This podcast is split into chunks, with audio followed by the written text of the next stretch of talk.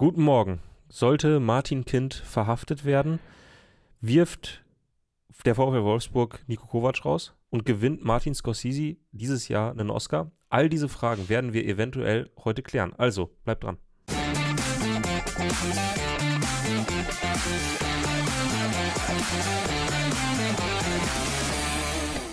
Guten Morgen, Max. Guten Morgen. Du lässt, du, du erntest einen ratlosen Blick von mir. Wieso das denn? Das Intro. Das waren einfach nur drei Fragen, die ich heute geklärt haben möchte. Okay. Also, welche Frage überrascht dich jetzt am meisten? Äh, die er nee, die zweite. Die zweite? Was war die zweite? Ob Die der zweite- VfL Wolfsburg die zweite Nico war der Kovac rauswirft. Achso, genau. ja. Damit kannst du gar nichts anfangen, ne? Damit kann ich wirklich null anfangen. Das willst du doch auch gar nicht, das willst du selber auch gar nicht wissen. Doch, eigentlich schon. Ich glaube, das ist ein großes Thema dieses Wochenende. Ich glaube, wir werden Aber das glaubt man seit vier. Wochen. Und irgendwie steht am Montag dann trotzdem immer noch auf dem Trainingsplatz oder Sonntag. Ähm, Gibt es eigentlich irgendeinen Trainer in der jüngeren Bundesliga-Geschichte, der so sehr auf der Kippe stand wie Nico Kovac, wo man immer wieder gedacht hat, ah Mensch, also jetzt nächste Woche werfen sie ihn raus, wenn er da nur einen Punkt holt, wenn er dort verliert, dann, aber dann hat er wieder gewonnen und dann war er wieder fest im Sattel, hat das nächste Spiel wieder verloren. Gab es da jemals einen Trainer, wo man sechs Monate später gesagt hat, oh, gut, dass sie ihn behalten haben? Boah, Terzic auf dem Weg dahin. Mhm, ja. Aber noch natürlich nicht. Aber ja, bin ich jetzt auch überfragt. Ich muss ja sagen, ich mag Nico Kovac als Typen echt sehr. Ich finde den irgendwie cool. Ich finde auch, wenn man jetzt mal vergleicht, wie geht ein Thomas Tuchel mit Kritik um und mit den Mhm. ständigen Diskussionen, die ja auch auf einem völlig anderen Level stattfinden Mhm. als jetzt in Wolfsburg. Und wie tropft sowas an einem Nico Kovac bisher ab? Also man hat ja das Gefühl, bislang gibt es da zumindest keine größeren persönlichen Überwerfungen. Ne? Das stimmt. Äh, also, ja, ich finde den irgendwie recht souverän. Ich meine, die Art des Fußballs kann man natürlich drüber diskutieren. Wolfsburg ja sicherlich auch in dieser Saison keine Mannschaft, bei der man vor Jubel aufschreit, weil sie so spektakulär Fußball spielt. Ähm, aber so als Typ, ich würde es ihm schon gönnen. Ich würde ihm in erster Linie würde ich ihm natürlich auch gönnen, dass er nochmal irgendwann so eine Station in seinen Lebenslauf bekommt wie in Frankfurt, ne? Irgendwas ein bisschen emotionaleres, ähm, wo es dann auch sportlich läuft. Das jetzt gerade ist, es ist ja einfach eine Hängepartie und irgendwie denkst du auch so, ja, so wie du es sagst, ähm, das wird jetzt nicht noch drei Jahre laufen. Mhm, mhm. So oder so nicht. Mhm. Äh, Ja, ge gebe ich dir recht. Bei Eintracht Frankfurt, äh, das wissen aber die, die Frankfurter im Zweifel wesentlich besser als ich, hatte ich immer so den Eindruck, klar, die waren dem super dankbar, weil er mit dem DFB-Pokalsieg quasi alles eingeläutet hat, was dann da folgte. Aber gerade ähm, als er nicht mehr Trainer war, als Freddy Bobic dann auch nicht mehr Manager war, gab es schon auch so Stimmen, die gesagt haben, naja, da waren Leute am Werk, die haben A, schon ziemlich viel rausgepresst aus dem, was da war. Und es ist sehr, sehr schwierig, daraus jetzt mehr zu machen, was dann trotzdem passiert ist. Aber da gab es mal so einen Moment, als Oliver Glasner angefangen hat, als Markus Krösche angefangen hat, wo man gesagt hat, boah, der Kader ist eigentlich nicht gemacht für eine Zukunft. Ja. Und äh, auch Kritik an Nico Kovac im Sinne von, ähm, eigentlich hat er noch viel zu wenig aus dieser Mannschaft herausgeholt im Vergleich dazu, was Teile der Mannschaft, Teile des Kaders dann ein Jahr später noch alles vollbracht haben. So dass man gesagt hat, Mensch, also die Art und Weise, wie er hat Fußball spielen lassen, war ja auch damals dafür berühmt berüchtigt, dass sie halt sehr hart in den Zweikämpfen waren, dass sie halt sehr physisch gespielt haben und wo dann später Frankfurter Fans oder Beobachter gesagt haben, naja, also eigentlich hätte man viel mehr noch daraus holen können. Ja, in meiner, Was natürlich in, absurd klingt, wenn man den DFB-Pokal gewinnt und wenn man sieht, wo Frankfurt heutzutage jetzt ist.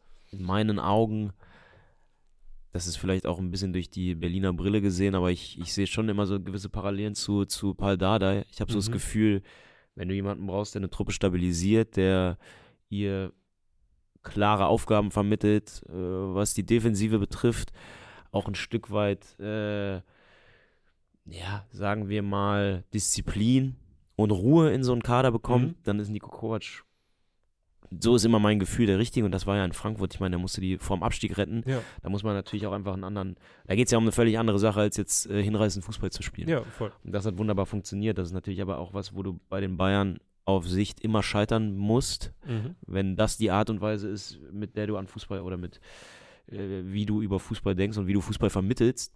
Ähm, ja, und ich hatte bei Wolfsburg jetzt auch lange das Gefühl, die gewinnen halt die Spiele, die sie gewinnen müssen. Das war zumindest zu Saisonbeginn so. Gegen die Abschiedskandidaten haben sie dann mal 2-1 gewonnen, da mal 1-0 gewonnen, da mal 3-1 gewonnen. Gegen die besseren Mannschaften holen sie nichts. Und ähm, du bekommst auf jeden Fall nicht mehr, als drinsteckt, aber eigentlich auch nicht substanziell weniger.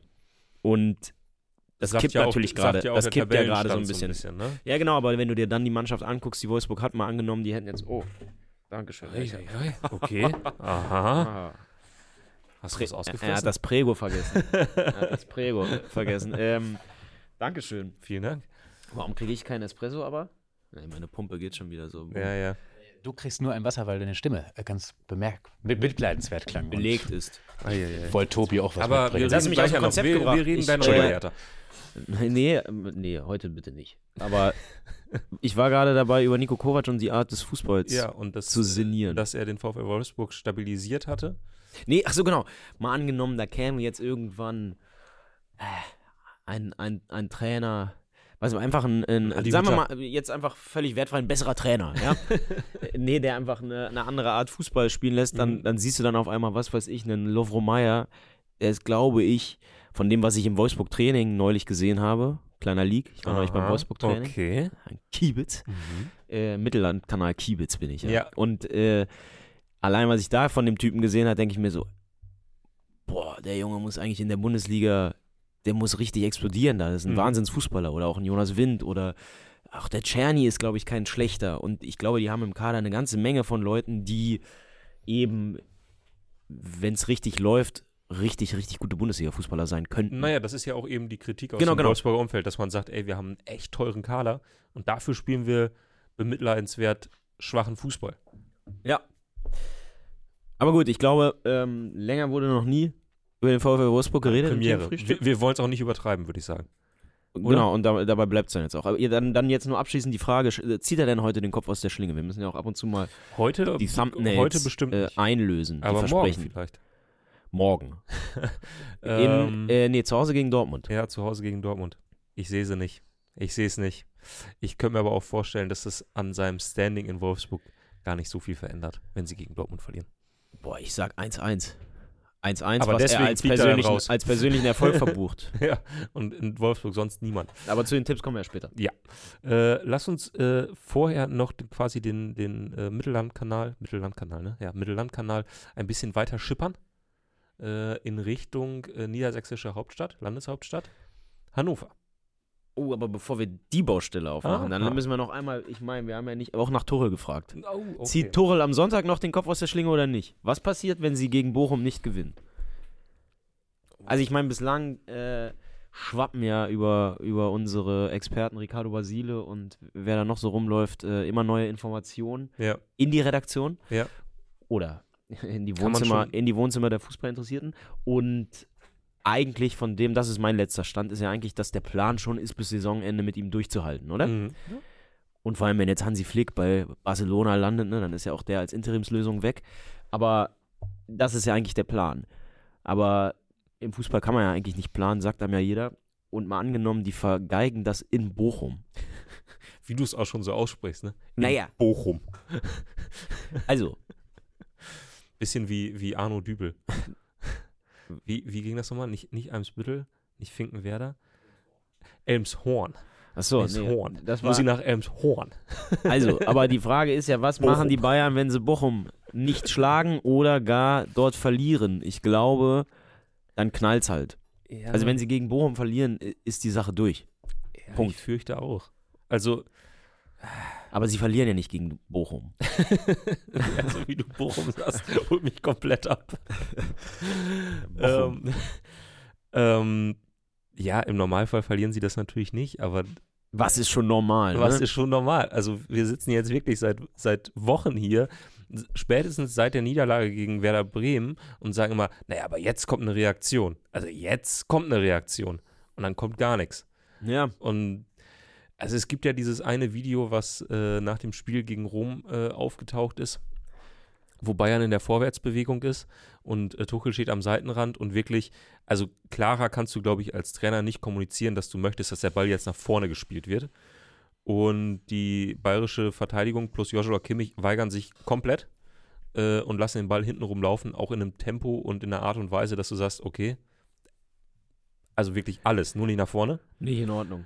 Und ähm, das gibt einem dann schon zu denken. Und ich glaube, das wird ja auch die, also Ich finde es immer selbst schwierig. ein räudiger, ein räudiger Sieg gegen, gegen Bochum, wenn die da richtig, richtig schlecht auftreten sollten. Pff, Schwer. Also alles unter 0 zu 5 ist Entlassung für dich. Nein, nicht, nein, das weißt du selber, aber ich glaube, die müssen die schon so ein bisschen herspielen, damit das, damit das wieder so eine Normaltemperatur. Aber das, finde ich, kann man ja jetzt schon wirklich gut absehen, dass das nicht passieren wird. Dafür waren die letzten Auftritte wirklich zu schwach. Möchte Und man man muss ja auch sagen, Möchte man 5 meinen. Euro ins Phrasenschwein, aber Bochum ist ja auch keine Laufkundschaft. Ne? also, naja, vor allem zu Hause.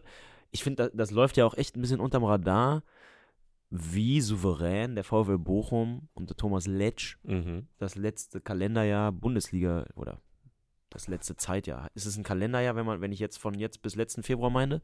Nee, Wie, wie gesagt, in den letzten zwölf Monaten Bundesliga-Fußball spielt. stimmt, voll. Also gerade, was du sagst, zu Hause irgendwie, Wenn wir über Trainer reden, die mehr aus, aus dem rausholen, was im Kader eigentlich drinsteckt. ja, über die Memphis Grizzlies hat man äh, jahrelang gesagt, sie spielen Grit and Grind. Und das erinnert mich beim VfL Bochum so ein bisschen an diese Spielweise. So sehr viel Kratzen, Beißen äh, und dann vorne, äh, keine Ahnung, mal irgendwie Antwi Ajay schicken und hoffen, dass das gut geht.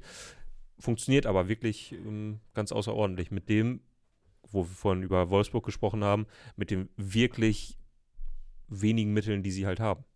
Meine steile These: im Sommer Wechsel für 18 Millionen Patrick Osterhage zu Borussia Dortmund, der dann äh, sich da gar nicht, der, der sich da richtig schön, schön ausruht auf, auf seinem Gehalt dann. Weil, Also- weil, weil man da eventuell feststellt, dass es für, dass es für, Für die Champions ganz, ganz League oben dann, dann doch, doch nicht reicht. Will ich gar nicht, will ich ihm gar nicht in Abrede stellen, dass er das nicht auch auf dem Kasten hat. Finde ich, den finde ich sehr gut übrigens. Aber ähm, wäre für die mich These, der klassische Fall. gut. Klassischer These Fall von Dortmund holt einfach einen Bundesligaspieler, der ein halbes gutes Jahr hat. So, Mhm. ähm, also wir bleiben dabei. Thomas Tuchel wackelig, Nico Kovac wackelig. Das ist unsere Antwort auf die Frage, ob sie ihre Köpfe aus der Schlinge ziehen. Und jetzt, Also wenn jetzt hier wirklich jemand eine, eine ernsthafte Antwort darauf äh, erwartet hat, dass wir euch sagen, wie das Wochenende läuft. Also, Entschuldigung, also wir machen das jetzt hier seit sieben Jahren. Langsam könnte man es auch wissen. Boah, sieben Jahre.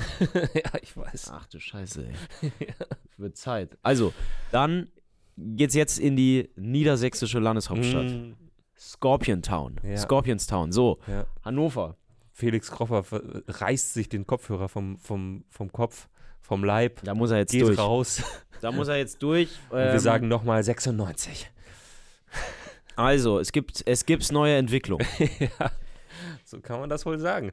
Der Stammverein, irgendwie auch ein komischer Begriff, aber der Stammverein Hannovers Mhm. äh, hat sich gestern in einer Pressemitteilung oder in einer öffentlichen Mitteilung geäußert und ziemlich, ziemlich, ziemlich eindeutig dahingehend positioniert, dass sie sagen, die DFL-Abstimmung über einen möglichen Investoreneinstieg ist nicht mit rechten Dingen zugegangen. Ach, und ich meine, klar, das ist natürlich schon mal shocking, aber ähm, schon interessant ist ja einfach, dass sie mal in Anführungsstrichen die Katze aus dem Sack gelassen haben und gesagt haben, sie haben vorher die DFL quasi darauf hingewiesen, dass der Verdacht besteht, dass Martin Kind entgegen der Weisung des eingetragenen Vereins mit äh, Ja stimmen könnte. Mhm. Und ähm, äh, die Konsequenz für sie wäre, im Prinzip haben sie das ja durch die Blume gesagt, dass es auch personelle Kon Konsequenzen für die DFL geben muss und dass die Abstimmung eben nicht rechtmäßig abgelaufen ist. Ja.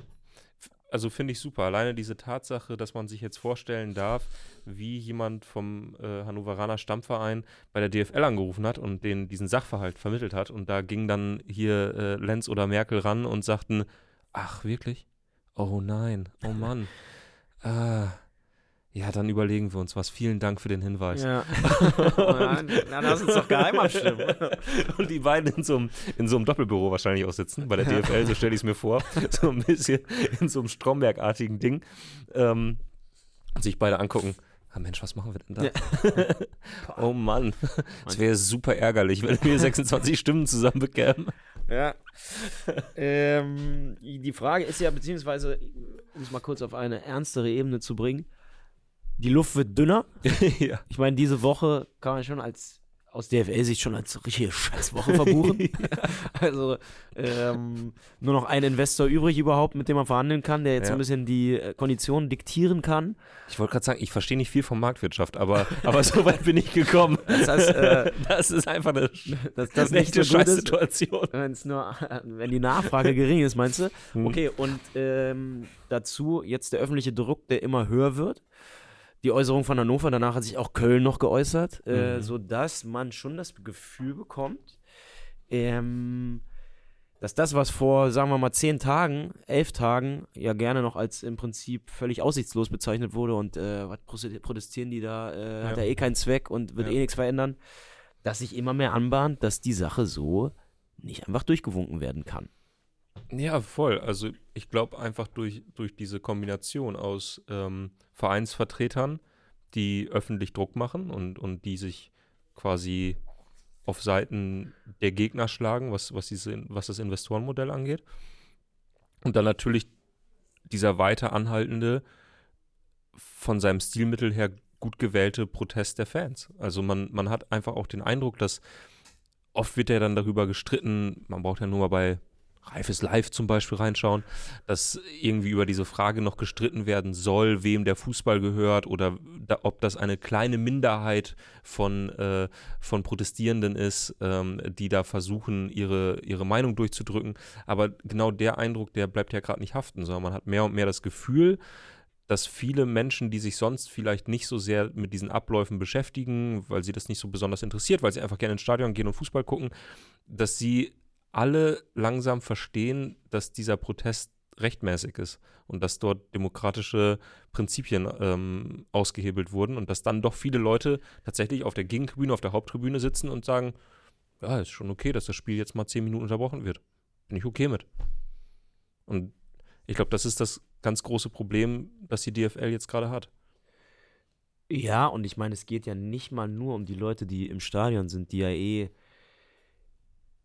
als so Verhandlungsmasse oft so ein bisschen hinten runterfallen. Mhm. Ähm, zu Unrecht natürlich aus meiner Sicht, aber ist halt so. Aber ich glaube auch, dass viele Fernsehzuschauer ähm, zumindest mittlerweile verstehen können, wieso die Leute da protestieren. Und natürlich gibt es eine Fraktion, die wirst du auch nicht mit Argumenten einfangen. Ja. Und dann gibt es auch Leute, die einfach sagen, das interessiert- mich einfach wirklich nicht und das ist auch in Ordnung. Ja, ja. äh, aber ich glaube auch, äh, ich meine, es gab ja diese Studie, wahrscheinlich wurde hier da auch schon drüber geredet, bei der man auch darüber diskutieren kann, äh, wie sauber die jetzt war oder Ja, wie repräsentativ die wirklich war, aber wo dann schon äh, mal zumindest eine Tendenz erkennbar war, dass eben doch die Mehrheit der äh, in Deutschland Fußballinteressierten äh, gegen diesen Investoreneinstieg sind. Ja. Oder zumindest die Proteste verstehen können. Ja, also genau.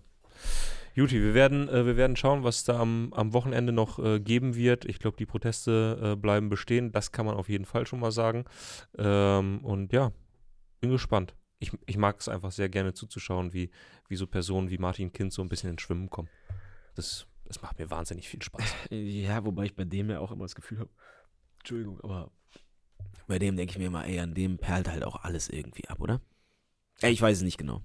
Ah, Du würdest, würdest sagen, das nimmt er sich nicht zu Herzen, wenn 20.000 Radikale im Hannoveraner Niedersachsen-Stadion protestieren? Mm, Das vielleicht schon eher, aber ich meine jetzt eher so diese ganze Business-Nummer. Mhm. Ich glaube, da ist er vielleicht auch ein Stück weit zu abgeklärt, um sich da ja, um de deswegen jetzt durchzudrehen. Aber gut. Gut.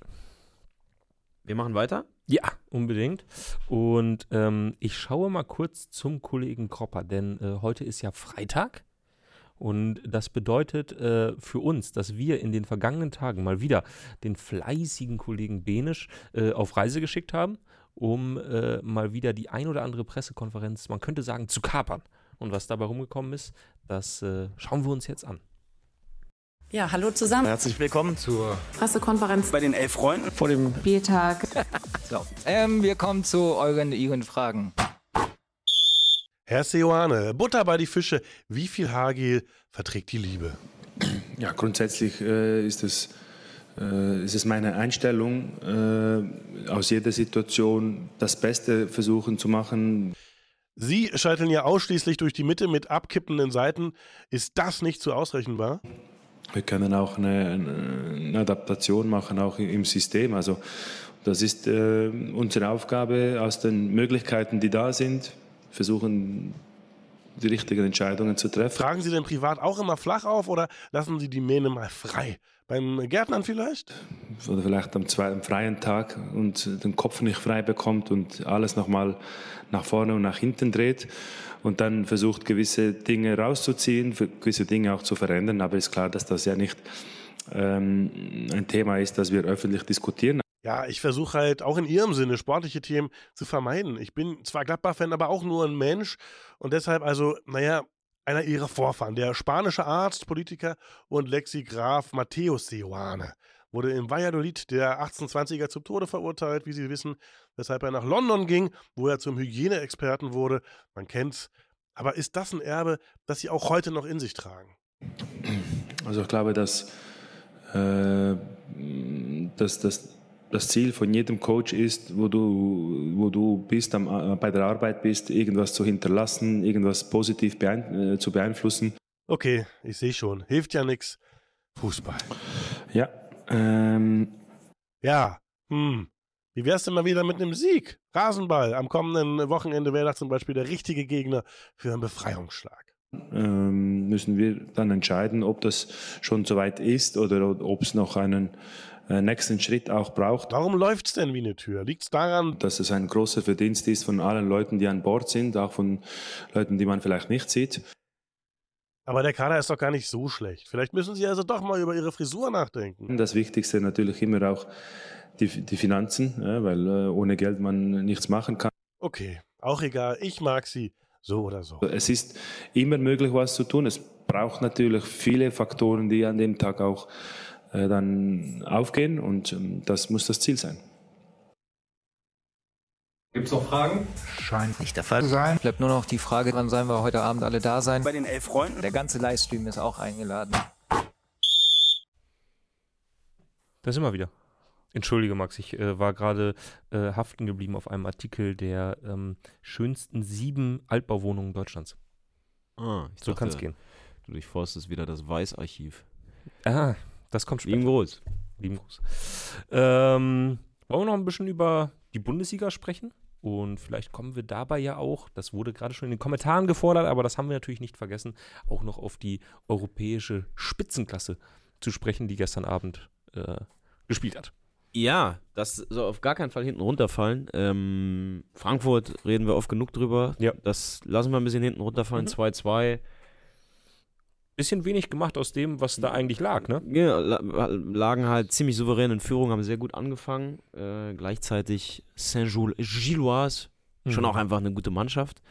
Äh, ich glaube, belgische Liga schon wieder 10 Punkte vorne oder was. Mhm. Ähm, aber klar, wäre mehr drin gewesen. Aber ich glaube, das Thema Frankfurt könnte nächste Woche auch noch interessant werden. Ähm, da können wir nochmal ausführlicher reden oder andere. Äh, Ich würde einmal ganz kurz, weil das sonst vielleicht äh, in der Regel ein bisschen zu kurz kommt, über Freiburg sprechen Ja, wollen. gerne. Die in der Bundesliga ja zuletzt ähm, so ein bisschen an Souveränität eingebüßt hatten. Und Mhm. gestern in Lens äh, ein sehr gutes Auswärtsspiel Mhm. äh, abgeliefert haben gegen einen Champions League Absteiger. Lens ja. überraschend letztes Jahr Vizemeister geworden. Absteiger, auch ein, ein gutes Wort. ein gutes Wort. Naja, aber gegen in dem Fall dann schon eine favorisierte Mannschaft. Ja. Äh, drauf und dran waren, auswärts zu gewinnen. Mhm. Riesenchancen, wirklich äh, eigentlich unglaublich, dass sie nicht zumindest mal eine Hütte gemacht haben. Aber äh, jetzt unabhängig vom Spiel, was sehr gut war und dass ja auch alle Chancen fürs Rückspiel offen Ja. hält, äh, würde ich einmal ganz kurz ähm, anerkennen wollen, aha, wie geil dieses Stadion ist. Ich denke es jedes Hm. Mal, wenn man äh, irgendwie Bilder aus Lens sieht. Ja. Was man ja in Frankreich einfach nicht so häufig hat, dass du irgendwie irgendwo reinguckst und denkst, geil. also, was, was eigentlich schade ist, weil ich finde, die Zeit, in der die Stadien in Frankreich neu gemacht wurden, mal neu gemacht wurden, nämlich zur WM 98, war ja eigentlich schon so für Stadionarchitektur ein, ein goldenes Zeitalter. Also noch nicht zu arenig, noch nicht Ja. zu austauschbar, aber mit den Möglichkeiten, große, tolle Stadien irgendwie zu bauen und irgendwie Fantasie auch walten zu lassen. Ja, das stimmt, aber trotzdem, ich habe immer so. Also, ich meine, es gibt auch ganz geile Stadien. Ich war jetzt noch nicht in so wahnsinnig vielen, aber äh, auch abseits der bekannten, also Prinzenpark oder, oder Velodrom oder sowas, Mhm. gibt es ja schon coole Stadien, aber ich habe trotzdem selten das diesen Moment, dass es mich emotional irgendwie packt, wenn die nach Reims schalten oder was weiß ich, Mhm. nach Nizza oder sonst wohin. Nizza jetzt auch schlechtes Beispiel, aber ähm, irgendwie ist das immer so duster Mhm. und ich weiß auch nicht, äh, packt mich in der Regel nicht. Aber da ist Lens schon eine, eine Ausnahme.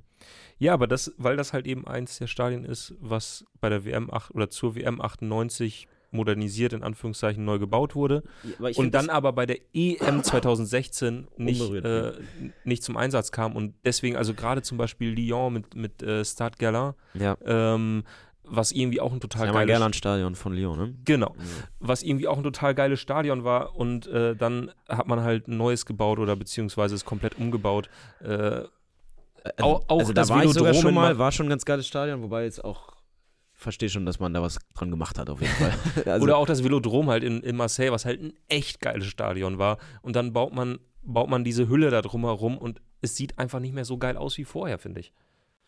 Naja. ja, aber ich würde gar nicht so sehr das jetzt auf die Architektur schieben, sondern bei Lens geht es ja auch sehr, sehr viel um den Club einfach. Und Mhm. es gibt wenig ver- fußballverrücktere Städte als Lens in Frankreich und äh, ich glaube, das wurde wahrscheinlich gestern in der Übertragung auch 18 Mal gesagt, mehr Leute im Stadion als in der Stadt leben. Hat so ein bisschen so Kaiserslautern-Vibes oder auch oder eher so Ruhrgebiets-Vibes. Ist ja auch äh, Was ja auch Bergarbeiter.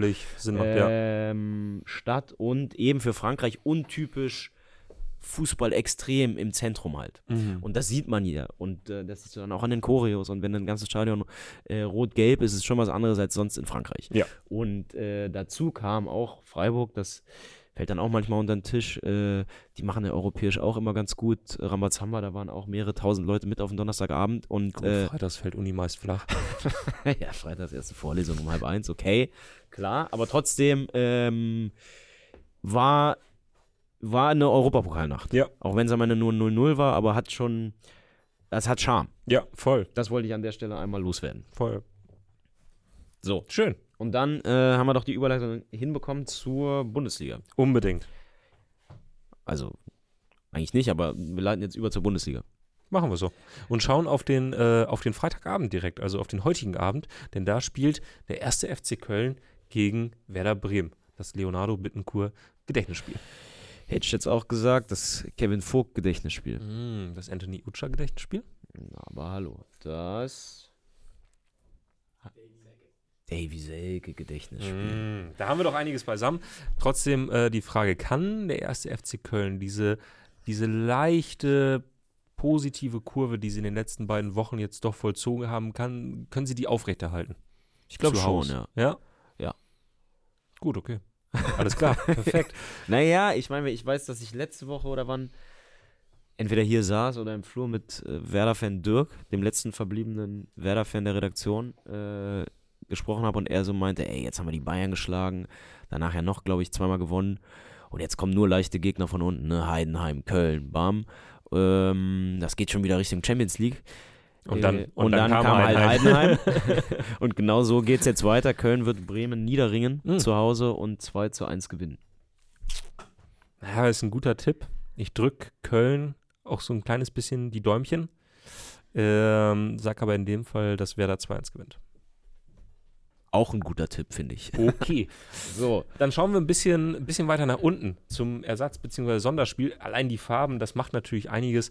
Äh, Rot-Weiß Essen gegen den SSV Ulm. So ein bisschen Spitzenspiel der dritten Liga. Es geht um den, um den, ja, gra- jetzt gerade so um den dritten Tabellenplatz. Ähm, äh, die anderen beiden sind da so ein bisschen weiter nach oben gerückt. Jan Regensburg und Dynamo Dresden. Ja. Ähm, aber beide, beide Clubs eben mit, mit Aufstiegschancen immer noch, wenn auch kleineren.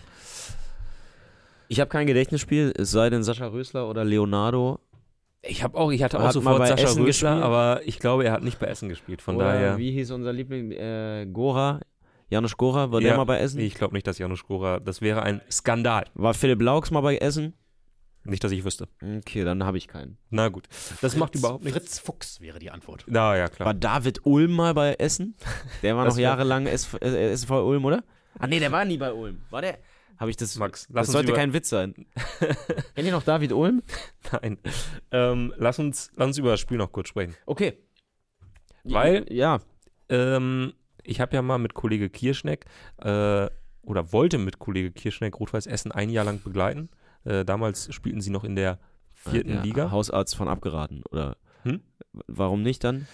Der Hausarzt hat abgeraten, so kann, könnte man zusammenfassen, die Corona-Pandemie hat dann halt Ah ja, plötzlich okay. begonnen und äh, Ja. das war nämlich, also wir hatten ein, genau, der letzte ähm, Besuch bei Rot-Weiß Essen an der Hafenstraße war am 15. Februar 2020 und kurz darauf dann äh, Corona-Pandemie. Ähm, ja, und ich muss sagen, nicht aus alter Verbundenheit, das wäre übertrieben, aber ich drücke RWE die Daumen, weil ich finde Hafenstraße finde ich so geil, finde ich so geil, ähm, wenn es für die weiter nach oben geht. Immer gern. Ja, ich muss ehrlich sagen, ich bin von diesem Zauber bislang nie in den Bann gezogen worden. Ich war auch noch nie an der Hafenstraße. Das Das ist natürlich ein Punkt. Nein, aber ich weiß natürlich, dass Rot-Weiß Essen für sehr, sehr viele Leute, gerade in Westdeutschland, halt irgendwie ja, auch wenn es ein schlimmes Wort ist, aber Kult ist. Mhm. Und äh, gibt wahrscheinlich keinen Dortmund-Schalke-Bundesligaspieler, der nicht bei Essen irgendwann mal in der U15 war. Klar. Aber ich habe damit einfach echt nicht viel am Hut. Mhm. Ich äh, bin ja nicht so drin und gleichzeitig bin ich natürlich über die Hoeneß-Brüder, beziehungsweise über Dieter Hoeneß, extrem eng mit Ulm verbunden. und deswegen äh, tippe ich auf meine Ulmer Spatzen. Na gut. Und die gewinnen mit boah, eisekalt 3-0 auswärts. RWE gewinnt. Da ist die 3-1. Hafenstraße aber mal ganz, ganz ruhig, ne? Naja. Nee, wird ein verrückter, wird ein verrückter Nachmittag an der Hafenstraße. Äh, Essen gewinnt 3 zu 1 und danach gibt es vielleicht noch ein, zwei Stauder äh, an diesem kleinen Häuschen direkt am Eingang hin zum Stadion. Äh, da gibt es eine ganz kleine Gaststätte. Da haben wir mal ein äh, Interview gemacht mit Felix Bastians. War eins, einer der besten Termine, die ich so hatte, weil ähm, Bastians kam vom Training und hatte nachmittags nochmal Training. Und er hatte die Mittagszeit Zeit fürs Interview, war zu der Zeit Kapitän, ähm, ist ja auch eine spannende Person, ähm, aktuell nicht mehr in Diensten von RWE, weil er suspendiert wurde, glaube ich, beurlaubt wurde. Ähm, hat aber zum Beispiel lange bei Hertha gespielt, bei Bochum gespielt ähm, und dann auch in China mit Sandro Wagner zusammen.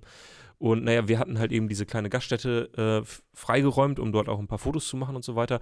Und unser Fotograf sagte ihm dann, ähm, ob er denn nicht ein, ein Bier, ob er so tun könnte, als würde er ein Bier zapfen. Und äh, Felix Bastians guckte ihn nur an. Warum soll ich nur so tun?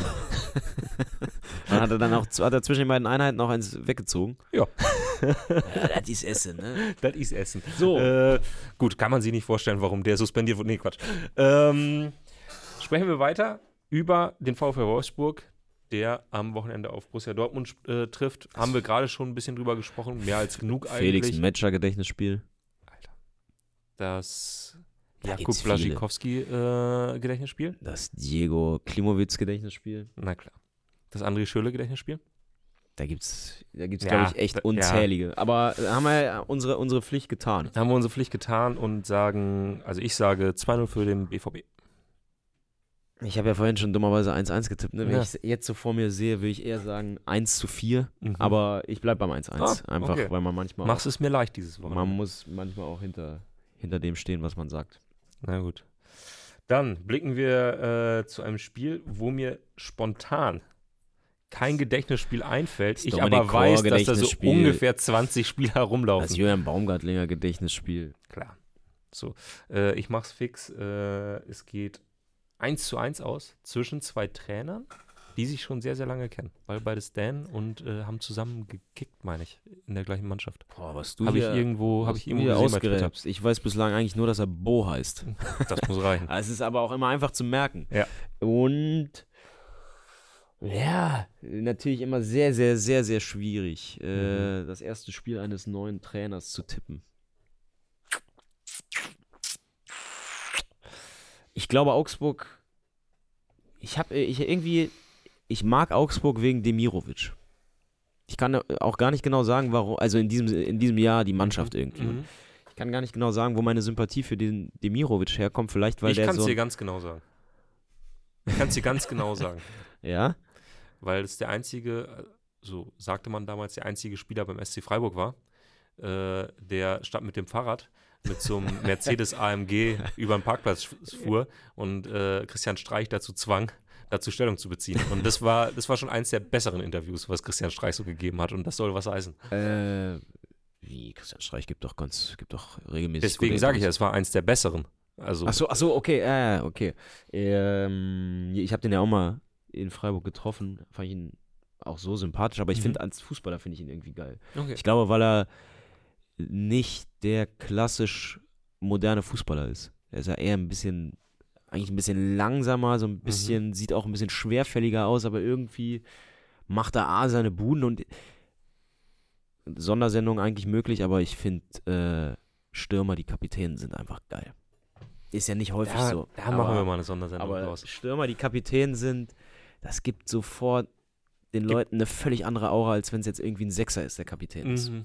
So, äh, deswegen, ich sag Demirovic äh, mit der kalten Dusche für die Mainzer Hoffnung auf einen Neuanfang und äh, 2 zu 0 auswärts. Gut.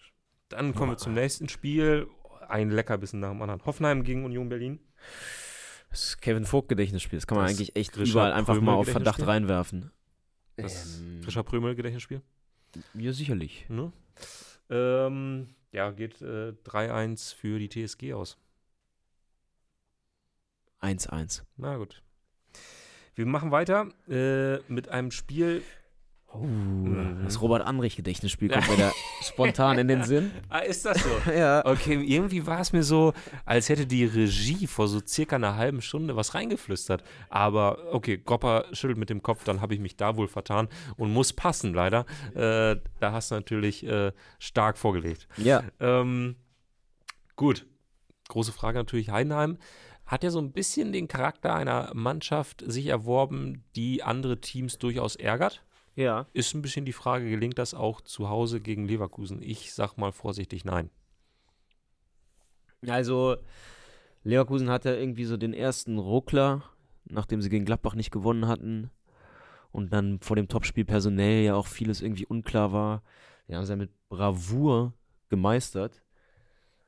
Und ich kann mir gut vorstellen, dass jetzt gerade das, äh, gerade dieses Spiel gegen Bayern die nochmal auf so ein, auf ein völlig neues Selbstbewusstsein Level führt und auch wieder eine gewisse Leichtigkeit Mhm. ähm, zurückbringt, weil A klar ist, sie können jetzt auch einfach nochmal Punkte lassen, ohne dass das direkt in der Katastrophe endet. Ja.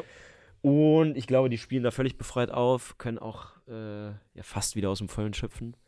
Ich weiß gar nicht, ob Palacios schon wieder dabei ist. Ich glaube noch nicht. Ähm, aber ich meine, es war ja letzte Woche angeblich schon super knapp, vielleicht schon. Und selbst wenn nicht, Robert Andrich, er, eben erwähnter, ähm, Meinst du, er, hab- krieg, er kriegt das Spiel? ich glaube schon, dass er das Spiel kriegt dann. Und äh, ich habe dann gestern oder so irgendwo eine Überschrift gelesen, in EM-Form langsam. Mhm. Ähm, aber wahrscheinlich nicht nur wegen des Tors, sondern insgesamt. Und ich sage, die machen das dann am Ende doch recht eindeutig 0 zu 3. Ah, wollte ich auch tippen. Dann sage ich 4-1. Ähm, gut. Glaube ich, das Hinspielergebnis. Okay. Uh, das Pfeiffer-Gedächtnisspiel. Luca Pfeiffer. Lukas Pfeiffer? Luca. Das Kevin Großkreuz Gedächtnisspiel? Boah, der ist gut. Mehr brauche ich nicht. Gut. Ähm, machen wir es ganz kurz. Äh, 3-1 VfB Stuttgart. Dreierpack Undaf. Haha. uh. Ähm. Boah, ich finde es Mhm. sehr schwer. Stuttgart Mhm. eigentlich natürlich großer Favorit, aber irgendwie. Man kann sich schnell vorstellen, dass da Spieler nach 90 Minuten vom Platz gehen und die Frage beantworten müssen, warum sie nur 1 zu 1 gespielt haben, ne? Weil Chancen waren da. Ich Chancen sehe- waren da. Ich sehe, also ich meine, Darmstadt ja vor allem defensiv in dieser Saison wirklich Probleme. Mhm. Ich sag einfach 1-0. Na gut. Dann blicken wir äh, auf den, oh, ich muss kurz gucken, auf den Samstagabend und schauen nach Holland. Oh, Sparta Rotterdam gegen Excelsior Rotterdam. Äh, Derby an der, an der Küste, am Hafen. Ähm, ich sag dir, wie es ist, da fällt mir kein Gedächtnisspiel zu ein. ich weiß nur, dass Nick Proschwitz mal bei Sparta war. Ein Gedächtnisspiel wurde hier vielleicht Ah, eingetragen. Das ist, ja, gerade. das ist ja fantastisch. Mal auf Verdacht, das war, was weiß ich, war Dirk Kuyt mal in der Jugend bei beiden Nee. vielleicht? Ich sag, einer war einfach. Und ich ärgere mich ein bisschen, weil ich wusste, dass er bei Excelsior war und ich wusste aber nicht, dass er bei Sparta, bei Sparta auch war. Das Robin van Persie Gedächtnisspiel. Oh. Mhm, ja. Ha! Percy war bei Feyenoord auf jeden Fall. Das auf jeden Fall. Na gut, äh, ich äh, lege nochmal nach mit dem, und den mag ich auch ganz gerne, Jordi Klasi Gedächtnisspiel. Kennst du den noch? Nee. Ganz Jordi Klasi. Mhm. Ein ganz kleiner Holländer, hat, glaube ich, auch so ein paar Benannt nach Länderspiele Jordi gemacht. Cruyff oder was? Hm? Benannt nach Jordi Cruyff. Ja, hoffentlich. Ähm, ähm, Jord, Jordi Klasi. Es gibt ein ganz fantastisches Foto von ihm und ich meine sogar mit Robin van Persie, wie er das Einlaufkind ist. Und dann bei der WM 2014 stehen sie zusammen äh, äh, auf dem Platz. Sorry. Er war Nationalspieler? Mhm. Der war aber auch nur bei. Äh, Alter, Entschuldigung, Felix, aber- mein Gott, es steht wie sollen Chat. wir hier arbeiten? Nee, es steht da alles drin. Ich habe euch die da geschickt. Gut, ich lese schnell vor äh, und hoffe, dass wenigstens ein Teil davon stimmt. Der Von stimmt 94 bis 2005 war Excelsior offiziell das Farmteam von Feyenoord. Auch heute kooperieren beide, weshalb es sehr viele Spieler gibt, die für beide gespielt haben. Aber von. Hier äh, nur ein paar, die äh, euch natürlich sofort lies- lies ohne nicht, Hilfe lies- lies- einfallen. Lies, das lies alles im Chat. das alles nicht im. Chat, da steht alles drin, auch richtig. Ich habe erst blöderweise Alles für das andere Rotterdam. Äh, Ich finde ja, man könnte noch ein paar Worte über das Logo von Sparta Rotterdam verlieren. Ah, ja. Ich finde es irgendwie ein geiles Logo, aber, Aber zwei, Sachen, nicht. zwei Sachen fallen mir auf. A, das Copyright R im Logo Mhm. gibt es jetzt auch nicht so häufig. Nicht so oft. Vor allem bei so einem relativ ungeschützten Begriff wie Sparta. Also, Also den da habe ich schon mal in anderen mal, da- Kontexten Da würde ich ja gerne mal die Geschichte dahinter äh, lesen, dass sie gedacht haben, das muss da unbedingt rauf. Und dann verstehe ich nicht, warum ist dann ein Spieler von Athletic äh, Bilbao gezeichnet. Ja, hehehe. So, jetzt müssen wir es tippen. ja, wir müssen es tippen. Das Äh, Logo von Excelsior Rotterdam dagegen war so ein bisschen so, ey, hatten Komm, nix, mach was noch zwei fertig. Minuten Mach Zeit und dann, komm, einfach rein. Ja. So, äh, Tipp, wie stehen die denn da? ähm, ist ja erste Liga beides, ne? Ja. Einzige Verein mit drei Erstligisten in Holland auf jeden Fall. In Holland auf jeden Fall. Wobei, boah, jetzt muss ich kurz gucken oder überlegen, ob Also es in vielleicht London in gibt es natürlich super viel. Nee, Amsterdam hat ja nicht drei Erstligisten. nee, nee, es ist der, die einzige Stadt mit drei Profiteams. Und Drei alle, Profiteams sogar, ja genau. Das hat Und, sie sogar äh, geschrieben, wa? Äh, Ja, das ist, ich habe es offenbar gelesen. Äh, und Excelsior, Excelsior war halt lange der Pharmaverein von Feyenoord, war, Das hab weshalb ich ja die vorgelesen. Sparta-Fans ihn nur als Huren bezeichnen. Als kleine Information. Bevor es hiermit weitergeht, ähm, tippe ich schnell und sage 2-1 für Sparta. Dann sage ich 0-1. Alles klar. Äh, wir schauen ähm, auf ein Spiel, über das wir heute schon. Wir haben über das Spiel nicht gesprochen, aber über die beiden Vereine ein klein, einige Worte verloren. Freiburg gegen Frankfurt. Ähm, Das Chadori-Gedächtnisspiel. Völlig klar für mich. Habe ich meinen getroffen in der Freiburger Fußgängerzone. du hast Wegen Chadori habe ich meine Wette verloren. wirklich. Die traurigste Wette in der Geschichte von Fußballwetten. Mit äh, meinem besten Freund, dessen, der, sage ich mal, familiären Hintergrund in Südkorea hat und deswegen ziemlich angezündet war, als Chadori plötzlich in der Bundesliga mit Bielefeld, Mhm. glaube ich, auftauchte. Und dann ist er zu Frankfurt gewechselt, meine ich. Und in der gleichen Saison ist Arthur Wichniarek nach Berlin gewechselt. Und ich fand König Arthur natürlich super geil. Und dann haben wir gewettet, wer mehr Saisontore schießt. Und am Ende hat er, glaube ich, ich möchte nicht lügen, aber ich glaube, er hat die Wette am Ende des Jahres mit 2 zu 1 gewonnen. Das Also ja. ist äh, eine ziemlich traurige Wette. Ja. Ähm, ey, das gibt's doch nicht. Mir fällt spontan kein Das Gedächtnisspiel. ein. Robin Koch Gedächtnisspiel.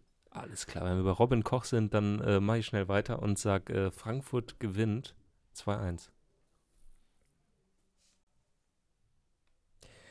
Nee. Oh, 1-0 Freiburg. Ich bleibe heute bei meinen 1-0-Dingern. Na gut.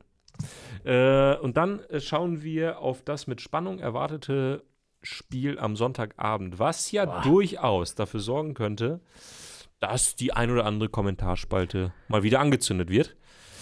Der VfL Bochum empfängt zum Fanfreundschaftsduell den FC Bayern München und die Frage wird sein, ergeben sie sich freiwillig, einfach nur damit es läuft beim Rekordmeister Also- oder ärgert der kleine VfL den großen FC Bayern? Also ich meine, es ist nicht so lange her, da hat VfL Bochum zu Hause gegen Bayern 4-1 gewonnen.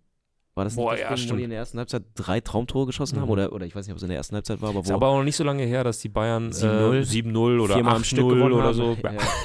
Das stimmt auch wiederum. Ich sage aber erstmal das weiter. Chemian Gedächtnisspiel. Das Hermann Gerland Gedächtnisspiel. Das Leon Goretzka Gedächtnisspiel. Ah, stark. So, äh, ich. Boah.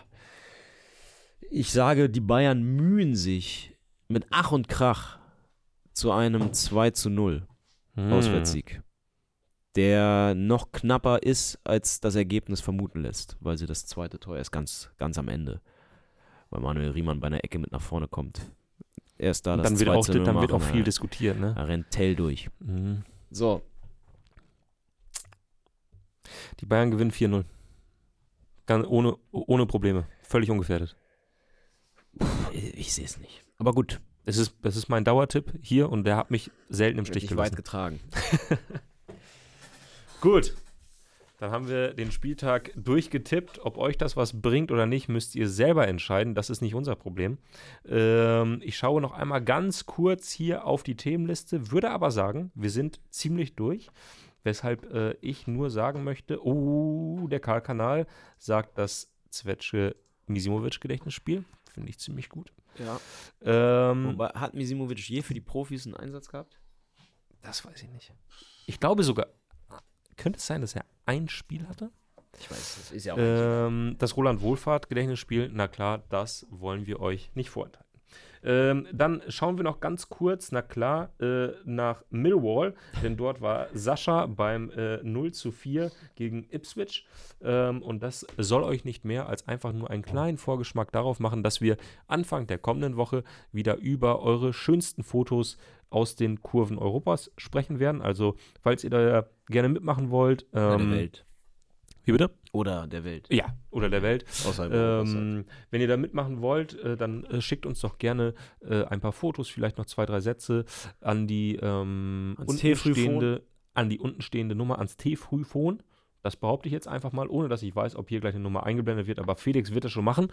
Ähm, ja, und dann würde ich sagen, macht euch ein schönes Wochenende und vielleicht sieht man sich ja. Oder so. Macht's gut. Ciao.